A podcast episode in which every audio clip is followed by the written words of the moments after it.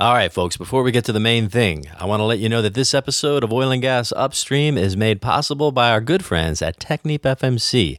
Now, you probably know them for their subsea business, but did you know that Technip FMC is doing fantastic things for the industry at the surface? The latest innovation is called emission. An emission will let you monitor and control vapor pressure in real time. To learn more, visit technipfmc.com. Oil and gas production is the union of natural systems with advanced science and complex engineering. Smart people across the globe create this remarkable place we call upstream, and each day brings a new challenge. This is the Oil and Gas Upstream Podcast, where we look at how these systems come together and learn from the people who make it happen. Welcome to Oil and Gas Upstream. I'm Elena Melchert, your host. Some of you know me as the former director for the Department of Energy Oil and Gas Upstream Research Program. I retired from the DOE about a year ago and founded a small consultancy and became a podcast host.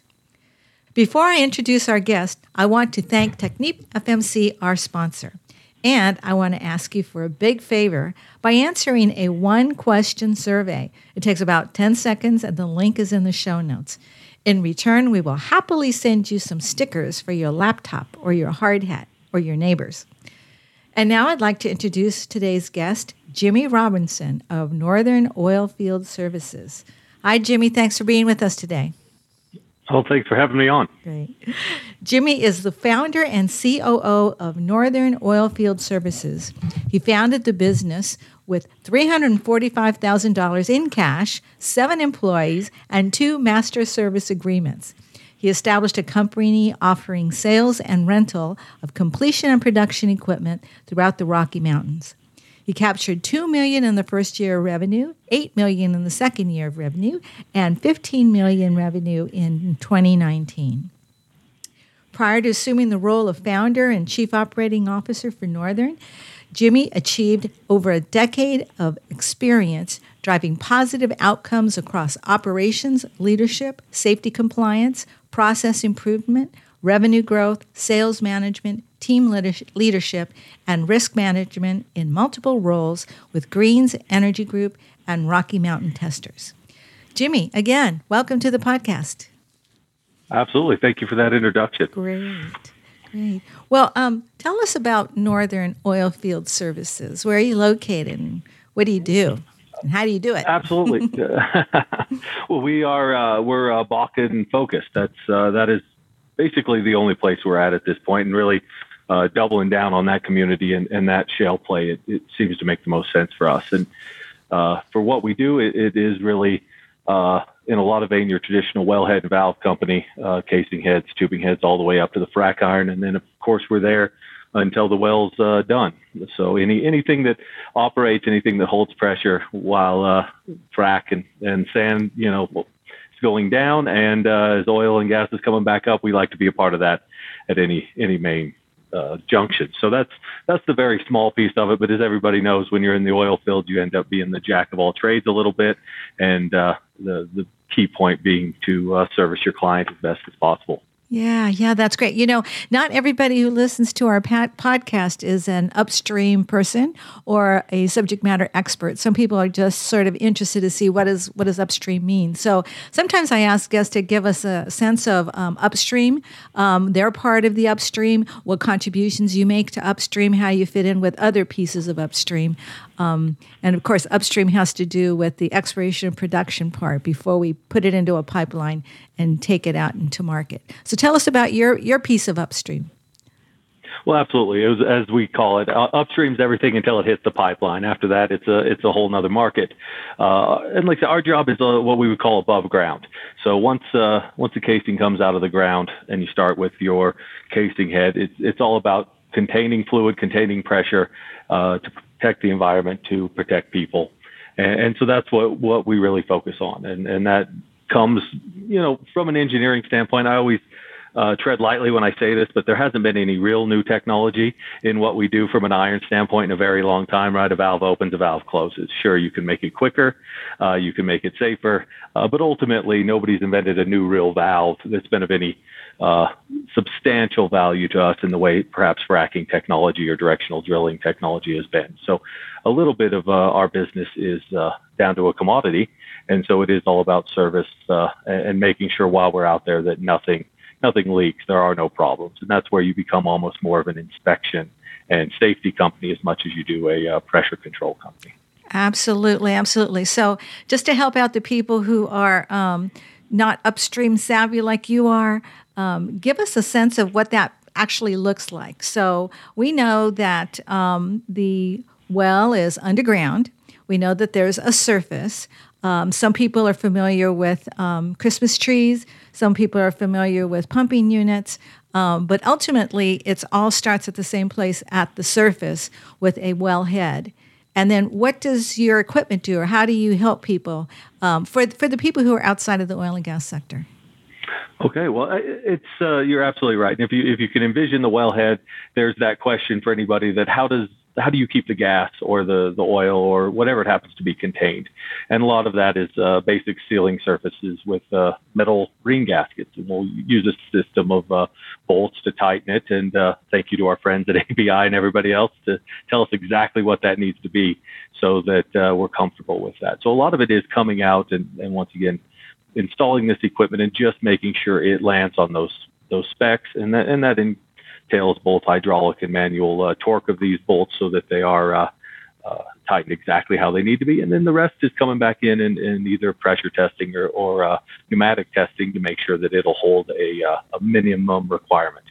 And usually that's several times over uh, what they're going to see, and usually at least a little bit over what the equipment is rated for running. So we'll, we'll come out and make sure that all of that that is handled. Uh, most of the equipment, uh, from a design standpoint, while there is a great amount of uh, engineering uh, advancement, a lot of that comes from the E&P companies. How do they want it designed? What do they want it to look like? What are their goals with the fluid either coming in or, or going out? And, and our, it's our job to uh, to jump to it and make sure that that is to the highest uh, specification necessary. Yeah, yeah. And so API is American Petroleum Institute, and they set the standards uh, for oil and gas equipment um, and, and other things, of course. But the area that you're in is the oil and gas equipment, as, as you say, at the surface. So you mentioned hydraulic fracturing. So, how does your work uh, contribute to the success and safety of hydraulic fracturing? Well, I suppose we have to keep one step uh, ahead of them and the engineers with their new ideas of how fast we can pump, how much stuff we can pump down into the ground, and uh, and what the uh, whether it's chemical composition or just the kind of sands they're using. So our our valves and then the uh, iron in between them, uh, well, they they take the beating. Uh, when you imagine you're pumping a million pounds of sand over a very short period of time, uh, sometimes 30 minutes up to a couple hours, that's going to make some wear and tear. Uh, and so it's really our job to stay ahead of uh, the curve on that to make sure that uh, this equipment handles, you know, uh, what used to be just a few stages. There's some lightly pumped stages. Uh, you know, that that work has increased exponentially over the last couple of decades, and we're we're seeing more sand in a single stage than maybe we were on some of the early fracs 15 years ago. So uh, staying ahead of that, making sure that the pressure is right, and then having the people there to maintain our equipment. Uh, uh, in any uh, movable object grease or some other lubricant is the goal. And really, that's that's no different for the oil industry. Keep that sand, keep that chemical out is all about pumping uh, grease and keeping things uh, sealed off tight. Uh, so that's that's where we we stand in on on that sort of stuff. And once again, it's very much uh, E&P driven. Here's how we want these set up because this is how flow is coming. Here's our feeling on chemicals and everything else going in. Show us uh, show us your specs. Show us that we can handle this, and we'll go ahead and we'll uh, we'll push as hard and as fast as we can to get on to the next one. Yeah, yeah. A lot of people are uh, familiar with um, the subsurface and how um, you do fracking stages and you know the heel and the toe and some stages are productive and some stages are not but i i, think we take the surface piece for granted uh, so what are some of the challenges there i mean once you start fracking a stage i mean you, you go to each follow-on stage, or I guess you started the toe and come up, but um, the each follow-on stage, do you have to change over equipment at the surface? Do you have to stop? Do you I mean, I, I always see the pretty pictures in the movies, right, as people are bragging about their success. But, you know, it, it takes a lot of coordination. And as you say, you have to be attentive to the safety and that. So, how does a, how does a frac job go at the surface for, for some of us who haven't uh, had the chance to be out there? Well, the goal is, of course, never to change any equipment while you're doing the job. So, so some of that is, of course, having equipment far enough above spec that you shouldn't expect any of that to happen. But with anything, when metal comes against rubber, comes against the oil field, things bound to break. Uh, add in the fact that North Dakota likes to be cold, uh, very, very, very cold. That that always affects. But in in theory and on most jobs, they they they don't break down. We've we've come a long way uh, incrementally with the kind of seals and, and types of metals we use. Um, you know, as you harden some of your metals, they just they take a bigger beating. And really, the only job of our equipment at that point is to make sure we close and that we can isolate when they're done fracking that stage and they're moving on.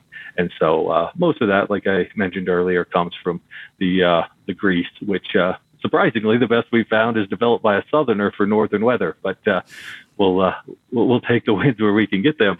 Uh, th- but that's going to be a big part of it. You know, sure things will break down with that many moving parts, and I, I wish we we had a small uh, audio clip just to let people hear the sound when a frac crew fires up for the first time. It is a it is a beautiful sound in, in a lot of ways. It's a lot of horsepower firing up, and a lot of water and a lot of things moving, and, and uh, uh, our iron is somewhat what they call the dummy iron. Just hold on tight and make sure you survive the run. And then after the job is done, we'll pull it off and come back in. And that's where uh, our our specs really come in. Okay, have we do we have serious wear?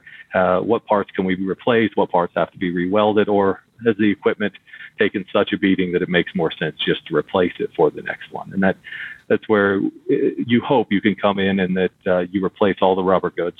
You always do that no matter what, right? Any opportunity you get, change that $50 seal, change that $20 Teflon seal, any of that kind of stuff, uh, absolutely. And then uh, we continue to evolve and try to figure out that, that balance between cost and better metal, better materials so that uh, that we can withstand. Uh, you know, I guess these are terms that are common in our industry, but when you think about hundred mesh sand and just how fine that is, it can find a crack inside of anything to get into. You look at some of the new uh, compounds for chemicals that they're using uh, different acid bases uh, that can just peel. We've seen it peel off what we thought were really, really good uh, coatings in, in, a matter of minutes. So uh, there is a, a, a, delicate balance between those two, uh, and, and we seem to have found it. And I think the industry as a whole really has. That you don't hear about the blowouts, you don't hear about these kind of things, not because they're covered up, but because they just don't happen at a very high uh, they just don't happen that often, right? And when they do, they're they're redundancies. There's a reason you don't walk out on a frac site and see one valve. All you need is one valve, right? Hook on, let's go, close it. No, you you see two, you see three, you see six or eight. I think most of our heads have at least a backup for every backup, and and you don't have to have that when things go right, but it's that two percent when things go a little wrong. That okay, good, we can close this in, we can reduce what we've done. We already have containment and things in place. If there is an issue, and, and we can easily clean this up without uh, leaving a, a, scourge on the earth, which I, I, think a lot of people out there kind of think we probably do. Uh, and uh, I, I, promise uh, promise you, we take that seriously. I think people miss the fact that most of uh, my colleagues and the people I've worked with for decades are some of the largest, con- you know, conservatives, and I mean that in the in the environmental standpoint. We we love where we're at. We want to go fishing. We want to go hunting. We want to go hiking. We want to make sure our great grandchildren do it too. So a lot of that comes back to when you think about your second or, or third uh, level reasons for doing what you do. That's a, that's a very big part of it, uh, which I which I learned early early on when you work in an, an oil and gas field where you can see the uh, Wyoming Range and the beginning of the Teton Mountains. Um, you, you want to protect that, even if what you're standing on is a little bit of ugly sagebrush at the at the moment. You know the animals that are there uh, because sometimes you got to shoo them off location when you show up. Uh, so I think that's a that's a bit of a rant on that, but I think it's key to what we do and, and why we do it the way we do. There there was a time before we really understood where yeah you would show up to a frac and there'd be two valves, and you just hook on and go and oh, okay, this happened. We'll just shove that off into the reserve pit and deal with it later. And, you know, those are things that are long gone. Um, you know, 20, 30 years ago, that might have been a little more standard, and even then, it occasionally happened. It wasn't uh, it wasn't what you saw in the mainstream. So I'm very proud, like I say, of my on my little rant of what we've done as an industry to kind of clean those things up. Yeah, absolutely. I've been up to um, Teapot Dome um, once, and I've been to um, Colorado many times. Not to up to um, uh, uh, North Dakota, but certainly the oil field is. Um, there are some places that are really, really beautiful, and um, yeah, there's a great harmony between uh, the natural environment, environment and the engineered environment that we bring into oil and gas. So there's an element of science and technology and and commitment to safety and protection and prevention and preparedness associated with everything that we do in the oil and gas sector. Part of it is the standards that we have, like through API, uh, and the regulation and the enforcement thereof. So you know, the oil field in the U.S. is you know pretty clean compared to other parts of the world i would i would have to say so yeah that's yeah that's really great you're very enthusiastic about your about your work i, I love that i love the passion you're very very committed so how did, how did you get into the oil business I was I was born into it. Uh, third third generation. Uh, my grandfather was a was a cattle rancher in Texas in, until the late seventies, and uh, found a reason to uh, come up to Montana originally, and then settle in Wyoming. And uh, and spent the rest of his life uh, mostly drilling uh, in Wyoming, actually. Uh, and then my father, um, I believe he was on uh, rigs long before he was supposed to, but uh, he had, he'd done it on and off really since he was 15. He could jump on one of his uncle's work over rigs in Texas while he was going to college over the weekend to make a few extra bucks and and uh you know, he came out probably one of the worst times to come out uh, uh, of college uh, there in the mid 80s, and uh, just had to find him any roughneck job he could have. And of course, him and my mother got the entrepreneur bug. And uh, as they say, if you've got an entrepreneur in the family, you're more than likely going to get that bug at some point. And I, I believe I did. It's uh, it's ingrained whether you know it. You sit on your dad's knee at uh, nine and watch him do the books. Uh, you're you're going to get a you're going to be interested in it. So I, I suppose I'm lucky. I'm passionate about it because it has been my my life. Uh, there was one moment I thought I was going to get out of it uh, around 2016, you know, our fourth or so bus since I had started, but that that lasted uh, almost no time at all. So uh, it's it's been an exciting run. It's been a, a big change from even what I, I saw in early 2000s to what we're doing now. You know, the, we're getting to a point, especially on drilling, where you can only drop the pipe in the in the ground so fast, and we're getting pretty close to that. It feels like. Uh, so we, uh, we we figure out where we can we can best uh, increase efficiencies, of course, but safety has gone up exponentially as well. Um, and, and, I have no problem mentioning this year wasn't great, but uh, we also we expected it to some degree. We've done all we can, but you have a couple years where you're not doing a lot of work and you bring a bunch of new workers back in. There, there's a tendency for things to happen, and that's any industry, not not just ours. Uh, uh, with our dedication and really expanding out into other uh, industries to learn from them safety wise. I'm very,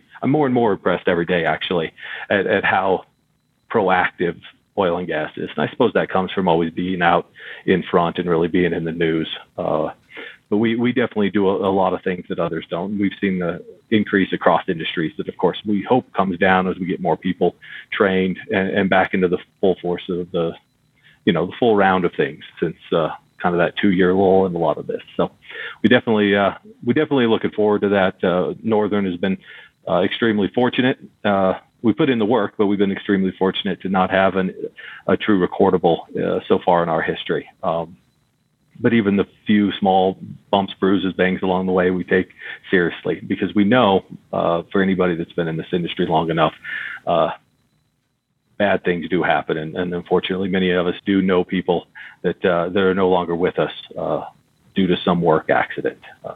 Uh, so we, we keep that in mind. Um, I, I, suppose personally, I'm I'm fortunate too. My one of my good friends that's worked with my family for 30 plus years. Uh, he was in an industrial accident outside of the oil and gas, uh, and now he's my safety guy. So it's uh, it's pretty easy to uh, take a safety guy serious when he can show you the scars from where his uh, foot was actually torn from his uh, body for a while after a, a trench fell in on him. So he uh, he he learned by example, I guess, at first, and now he's able to share that with everybody. Yeah, that was outside the oil field. Yes, yes, he was. Uh, was yeah.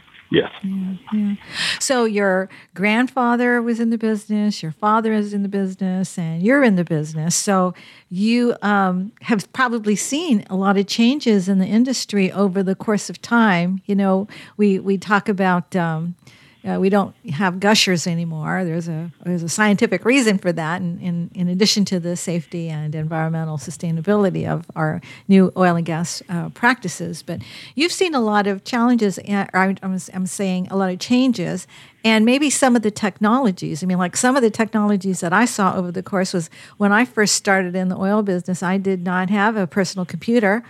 Um, I, I spreadsheets were a paper and pencil, a good eraser, and um, the first um, uh, computers were actually terminals uh, connected to mainframe, and we had to share those. So, so obviously, I mean, I think you're a little bit younger than I am, so what are some of the technology changes that you've seen that you might be able to sort of help people outside the oil business or people who haven't been in the business a long time kind of track something, um, especially on you know the surface or your end of the business or your grandfather, your father's um, you know point of view.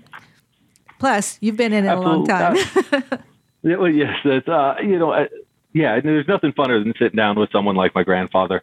Uh, and listening to what they do. But uh, I think there's two main technologies that have changed stuff, and that would, of course, be directional drilling and the way in which we frack or fracking in general. Um, and, and, I think a, story will best illustrate it. One of the first wells my grandfather drilled in uh, central Wyoming. Uh, it was it was a it was a deep well. It's 20, 20, 22,000 feet deep, but it took him over a year to drill that first well. Um, now that well still to this day is producing natural gas in that field. So that is some almost 40 years later. It's it's certainly not pumping out what uh, these new fracked wells are, but these were longer running. You you would see some of these fields that uh, even after 20 or 30 years may still have 70 or, or 75% or more uh, res- reserves still left, even with the kind of been drilled out. So we we were looking at that at a, at a point. And there was times where you know injecting with uh, CO2 in some of these older fields and other things worked uh, or seemed to work. But you can you can go from a time where you were drilling straight down that might take you a year on these big projects to now, uh, even fast forward 20 years, and you're talking about the beginning of the the frac boom and really directional drilling becoming its its own entity, and, and, you're looking at these natural gas wells that it was taking 25 to 30 days to drill, and these were good wells. You know, you were down uh, 10,000 feet, maybe your lateral was uh, a mile or so, and, and now. Fast forward to uh, 2022, and you're drilling these in six days. You're still going 10 to 12,000 foot down. You're going two, maybe three miles of lateral, uh, and you're moving quite a bit more to the point where, uh, as I joked earlier, you can only drop pipe in the ground so fast and we're seeming to get pretty close to it. So we've seen such a growth. And, and for those that aren't uh, up on directional drilling, which I, I am no expert, basically it gave the ability to start to steer that that pipe in a uh, in a more horizontal way. It was always pretty easy to keep it in line going down if you were a good driller, but all of a sudden now you could turn pretty hard right or left and, and start to reach out, and you could cover more of the zone, and that helped. And then of course you bring in fracking. Let's see if we can't uh, break this rock up a little bit use sand, and this is very, very low tech. So uh, don't send any letters that I got it wrong because I definitely got it a little wrong. But in, theory, you're going to use this sand to, to break up the rock and then add like a, a open filter a little bit to let that oil uh, come back out and let that natural gas push it up. So what we've seen with with that technology um, and, and my my early experience once again would have been about 20 years ago. We would come out. It might take us a week or longer to frack one well. Maybe we were getting two or three stages done. All the equipment was breaking down. We couldn't keep pumps running. You would blow back every single stage because we had coil tubing units weren't really they weren't viable. They existed, but they weren't viable to clean out the way some of these other ones had. Um, and it, so you would you would stretch out over this time. These wells wouldn't be quite the same. Uh, and I may be rambling a little bit, but the big difference there too is these wells would come on, scream for 180 or 200 days, and then drop down. So you would get so much more of the production early on, uh, which you had to. You were starting to invest a lot more money in these wells through fracking than you were to, to drill a well and let it uh, let it make you a nice uh, dividend for the next 40 years. Uh, so you had that, and we just kind of took a corner and. Uh, I don't want to call it crazy, but there's a few of them out there. We're wild, we're called wildcatters, or some of us are for a reason. They they just keep throwing more horsepower, more pumps, more chemical, more everything just to see where we go. And uh, yeah, there is no right answer, and I know that because I sat at a DUG conference a couple of years ago and watched two very well respected uh, CEOs uh, speak about an hour apart, and one of them said that uh, a certain amount of sand was perfect, and they thought they uh, they would do just a little bit more. And the next one came in and said half that was perfect, and anything more than that was a waste. And uh, I think they were both right. And those those two companies drill within miles of each other. So uh, what we forget is it's several miles down there, and we have no idea what's really going on, right? Uh, but but we've seen this sort of uh, rev up on all this, and uh, we we've mellowed out. Uh, I think over the last three or four years to where the majority of the industry is is taking a pretty uh, baseline. There's not a lot of changes. We've moved back and forth between customers. Maybe different theories on how you do small changes, but it's not the not the days where we would show up on a frac and you know one one group would pump 100 or 200,000 pounds of sand, and the next one would pump 2 million. Uh, I think that they, they've come to a consensus um, in, in, a good way, and, and also across basins. This has been a very important change from a managerial standpoint. Is now we're dealing with different rock and they've learned that you can't come up from uh, say the Anadarko to uh, to the Bakken or even the Middle Fork and treat the rock the same. They're they're not the same. They don't break the same. They don't react the same. And uh, so you've uh, I guess bad for business a little bit. You've created silos. You have to be kind of uh, basin specific with a lot of that stuff. A lot of a lot of it crosses over, but uh, more and more of it you're seeing you you have to find what works uh, and I know specifically they, they say the Bakken rock is a lot softer than some of that stuff uh, farther south. And so why pump, you know, 20 million pounds of sand in a hole if you're going to get 14 million of it back? Uh, so that, that, that's the that's the very uh, uneducated version. I, I definitely don't uh, claim to be an expert. Well, thank you for that. You really did bring in a, a lot of uh, a lot of pieces. For example. Um, hydraulic fracturing. So when, I worked for the Department of Energy, the Department of Energy was the first to put a lot of money into fracturing, uh, hydraulic fracturing, understanding natural fractures, and then also into horizontal drilling.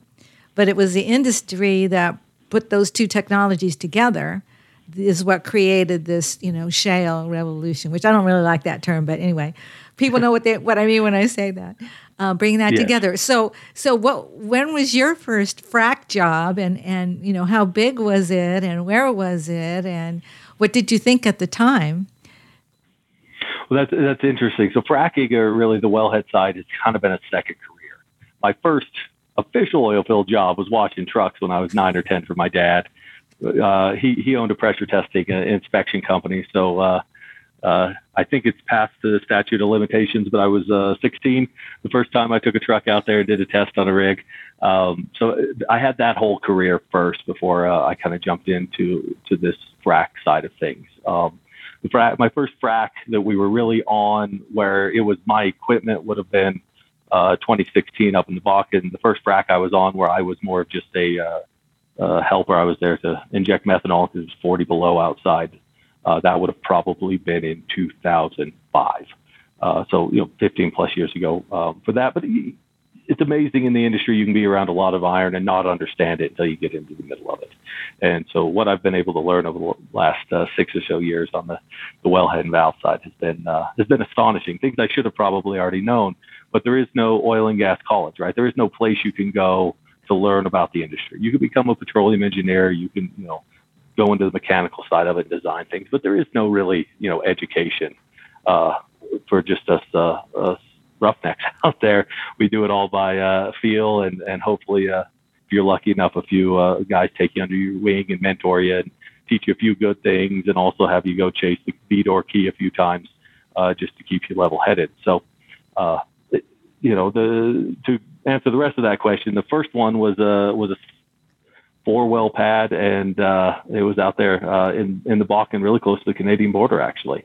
Um, and it was uh, luckily enough, it was in the early summer, so we didn't have to deal with the uh, the weather just yet. We had a few months before we had to wrap everything in tarps and, and buy a, a group of heaters to keep us uh, thawed out. But it was uh, it was quite an experience being on that side. Um, and even there's an evolution. I, I kind of break up the. There used to be the one or two truck fracs that we would do through the the early aughts and into, you know, kind of as North Dakota was coming up, that that changed, and you started seeing a lot more trucks there in Pennsylvania. First time I was really on a frac that I call that resembles something of like what they do now would have been in uh, 2011, actually uh, down in the DJ, and it was a, a cold. Uh, but silent, no wind morning in, I want to say February, is right around my birthday.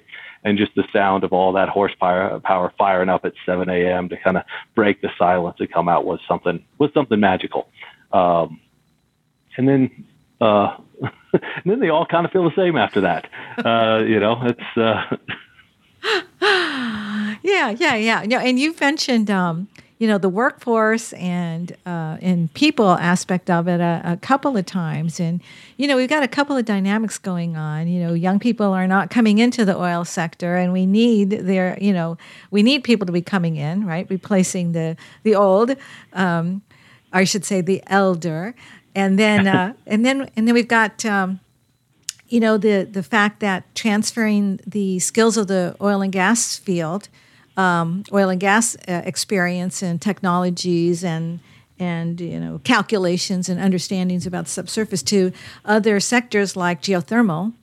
And so you know we're losing uh, oil field workers to that sector um, for the um, enhanced geothermal uh, reservoirs where they actually it's deeper it's hotter it's harder rock uh, and uh, just an extreme environment uh, both pressure and temperature and um, so you really need the highest level of experience to be able to, to transfer that. So we've got a lot of, you know, a lot of dynamics going. And um, what would you say to uh, to people who are interested in staying with the oil and gas sector and, you know, the future of the industry and, and what kinds of things that you know might uh, encourage them uh, to stay in the industry or come into the industry because that's a real that's real important because we're not going to get rid of oil and gas anytime soon. So.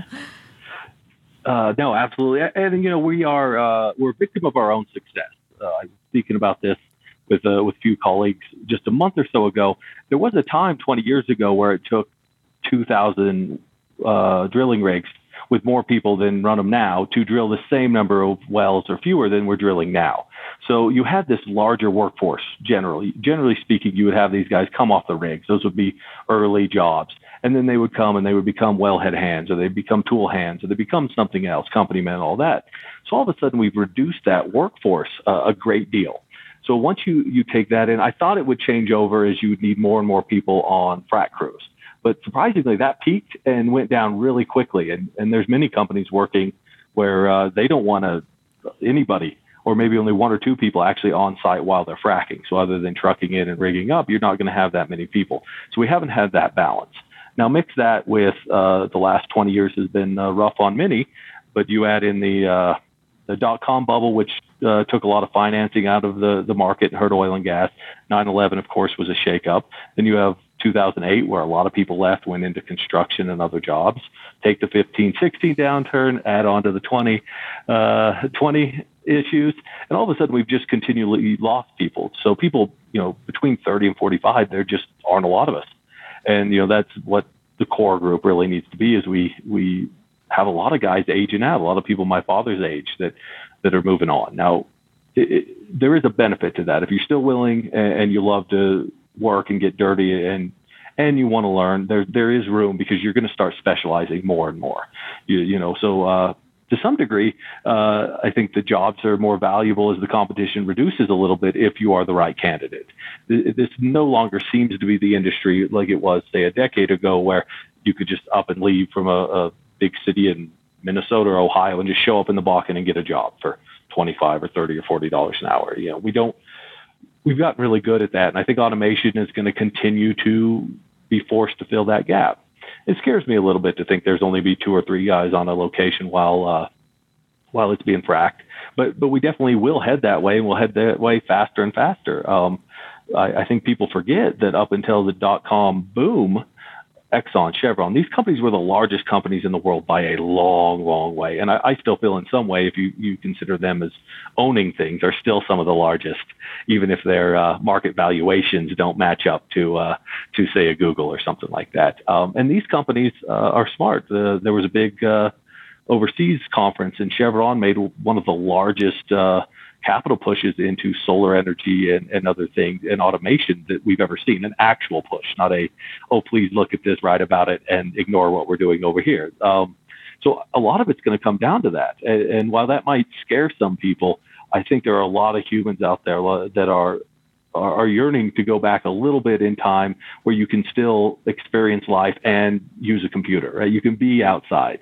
You can you can uh, you don't have to sit in a desk all, all the time. So I think there's an opportunity for those kind of people that are willing to evolve, willing to change. Uh, it, it's definitely not a place for those uh, like my dad's generation where you might get on a workover rig and stay on that same rig for 10 or 15 years, or at least with that crew. You might get ran off a rig, you go down as a crew, all five of you or six of you, and go get a job on another rig together. You just don't see that. But if you're willing to to be more mobile, take your take your skills, uh, continue to use that thing we have in our hands, our phones all the time, to better learn technology, not just uh, look at TikTok. There there is a real place for those kind of people, um, and they're fewer and farther between. I I can even say myself, 15 years ago, I, I would hammer that uh, when a customer would come to me and want something very specific, I'm like, it's expensive to get somebody who can swing a hammer and run a computer. I can get you a computer guy. I can get you a hammer swinger, but mashing that into one person uh, is very, very expensive. Uh, and the only reason I pulled it off is I con- convinced him I could swing a hammer, though anybody that's ever seen me swing one will know that was a lie. Oh gosh. So I hope that I hope that gave a little bit of uh, encouragement to the right kind of people. You know, it's a it's a it's a great industry for a, a lot of people, and as you said, it's not going anywhere. Even if you turn off the the gas pipe, right? You stop running vehicles with gas. Everything we make comes from petroleum. Uh, Absolutely. Uh, in one form or another. Absolutely. Yeah, even in the um, original Paris Agreement, um, there was never the intention to eliminate oil and gas. Um, the consumption profile in 2050 in the Paris 2015 Accord um, was to uh, still have the same profile that we have now, which was more uh, oil and gas uh, or more hydrocarbon use than non-hydrocarbon use, um, and that ratio, um, you know, has, has stayed the same, uh, which is what it is now. Eighty percent of what we uh, use today in terms of energy is uh, hydrocarbon, and eighty percent of that is oil and gas. So it's just hard to. Um, to, to, to, to say that we're not going to do it now. Do we have a responsibility to to help uh, apply all energy forms? Yes. Not everybody has oil and gas. Not everybody else. Ha- not everybody has wind. Not everybody has solar. So we're we're blessed to have all of the above. So I'm a I'm an all of the above person, and whatever is the most cost effective, has the best value proposition for you, is what you should what you should pursue. Everybody should have a, a choice. I'm. Um, concerned about energy poverty and energy literacy. People should know where their oil and gas comes from, where their energy comes from, um, and right now, I am saying where their oil and gas is coming from because we're some places are still importing um, oil and gas from people who don't love us. So I, I, I, am concerned about that, especially when we talk about energy security, national security, and economic security. So. Very good. Well, let me ask you to think about the the future. We looked at the past, and we um, we talked about maybe technology changes there, and uh, just how life was. And so, what what would you guess? What would you think? What would you like to, if you were the king of the world? What what kind of oil field uh, uh, changes, improvements, advancements? Uh, I don't know styles would you would you come forward with? What would you, what would you be your thoughts about the oil field of the of the way future? Well, I, I suppose there's a, a micro and a macro um, piece to that, right? Of course, the micro is kind of what's in front of my face, the people that I know and love and respect and work for, and and making sure that, uh, as I believe, as the macro goes, it stops being oil and gas. It starts being energy in general, right? It's a, uh, it's like a multivitamin, right? You can't have too much of one in there. You've got to have the right mix. Uh, and each year, each country, each you know, uh, industrial change has its own has its own mixture, right?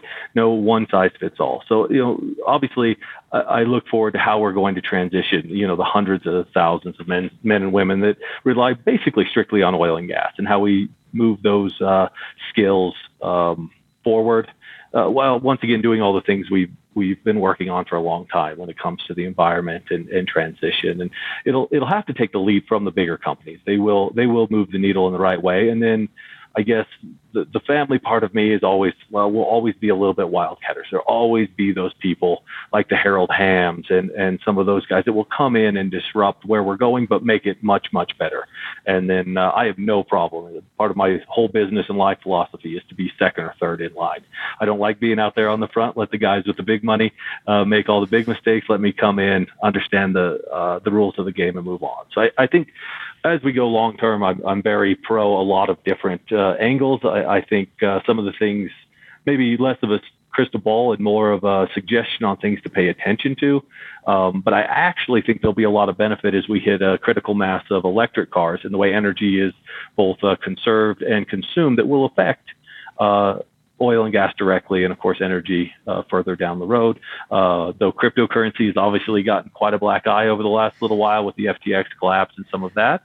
There's also uh, we're starting to see people dabble in that, and there's a lot of talk about how we can actually increase the efficiencies or at least uh, transition some of that that cost burden into a, a currency type base using some of these systems. So I think there's a lot of things happening outside our industry that directly affect us. When you can find a small independent company uh, stop flaring their gas into the into the air and actually start running compressors to run uh, mining operations and things like that. You you know there's a, a sea change if people are trying things. So I think paying attention to some of these uh, auxiliary uh, pieces will be important, right? You think about uh, when oil and gas started, the biggest problem was uh, well blubber, right? We needed whale oil to keep things lit. Well, we've got this new thing for you. Um, and we we didn't even know we had this byproduct. We we poured it into the river. We lit the Cleveland River on fire a few times, and then uh, Henry Ford and his uh, compatriots come out with a vehicle. All of a sudden, oh, well, there's a whole another uh, thing that we need to think about to work on. So it, it, I think it's a lot to do with what is happening outside of us that will affect what we're going to do. There's still going to be a core business. You're still going to utilize this resource. Um, might make me sound a little more old school, but we've been hearing that we're at peak uh, oil. We're going to run out of oil for longer than I've been alive. Uh, and I, you know, I think less and less that's the concern, and more and more it's uh, utilizing it correctly, uh, finding efficiencies uh, in thing. Right? If if we can run certain things more efficient with electricity or nuclear, uh, we need to look at that while at the same time realizing is there better ways to make plastics uh, and those kind of things. So I think, as always, the oil and gas industry will be the Goliath that gets beat around a lot by these uh, these changes, and then we'll just we'll just morph, uh, just like the liquid we get out of the ground until it fits uh, it fits the mold of of where the future goes. And most of that outside of our ability to vote uh, is not within our control. I don't think our our job is to be efficient, to be clean, uh, to protect the environment, and provide uh, arguably the the one commodity that's brought more human beings out of uh, poverty uh, and has allowed a, a, expansion of a world that, in a lot of ways, is still good. For all the for all this sadness and hate and discontent on uh, uh, on TV and everything else, you know, Steven Pinker's uh, book reviews just how much safer, just how much better every aspect of life is for for almost everybody on the planet compared to even royalty 100 or 200 years ago. So I think we do need to remember that and, and energy will be here to stay. And don't get me wrong, if someday they turn around and cold fusion actually works, I, I think that uh, most of the people in my industry are smart, capable, and hardworking enough. There'll be other places for us, um, though I don't I don't see that moonshot uh, coming out of out of nowhere. Uh, but like I say, most of the people I know in this industry uh, live by very simple code, and that's uh, tell me what the game is, tell me what the rules of the game are, and uh, um, we will merely put in the work to make it happen. And you still need those kind of people, even in a digital economy. You need the ones willing to put in the work, get a little get a little grease on their hands to uh, keep things moving forward. Absolutely, absolutely. Good people. Everyone can make a contribution, and we should allow people to make the best contribution that they're able to make. And you should have fun while you work as well. So, some people, like my husband, likes to work with his hands. He's a biologist, but he's still out there in the garage and in the yard. I mean, you know, some people really, that's in life should be, you know, full of options and choices like that. Oh, Jimmy, well, it's been so wonderful talking with you. I so appreciate you um, being with us and joining us today. We're almost at our at the end of our time. Um, is there any last thoughts you want to share with our audience? I mean, we've just learned so much from you about about the surface of hydraulic fracturing and and uh, changes over the over time. So, any last uh, things you'd like to share with our audience here? Well, well, thank you once again for your time. I, I really uh, enjoyed being on. Um, I hope it uh, was informative to some people out there, and I suppose I'll I'll leave on a note that'll hopefully get you a few uh, few comments. But uh, frac is spelled B F R A C, not F R A C K. So we can uh, we, we can fight on LinkedIn about that one. Oh no, absolutely. That's that's one of my pet peeves. I, I've got this list of ten things. The first one is there is no tank of oil and gas sitting underneath the ground. It's not like a swimming pool down there. It's it's rock. It's in the rock. And the other one is uh, another one is there is no K in frac. Absolutely, absolutely. well, it's been delightful talking with you, Jimmy Robinson of Northern Oilfield Services. I thank you so much for being with us today, and thank you so much for all your com- contributions to the oil and gas sector.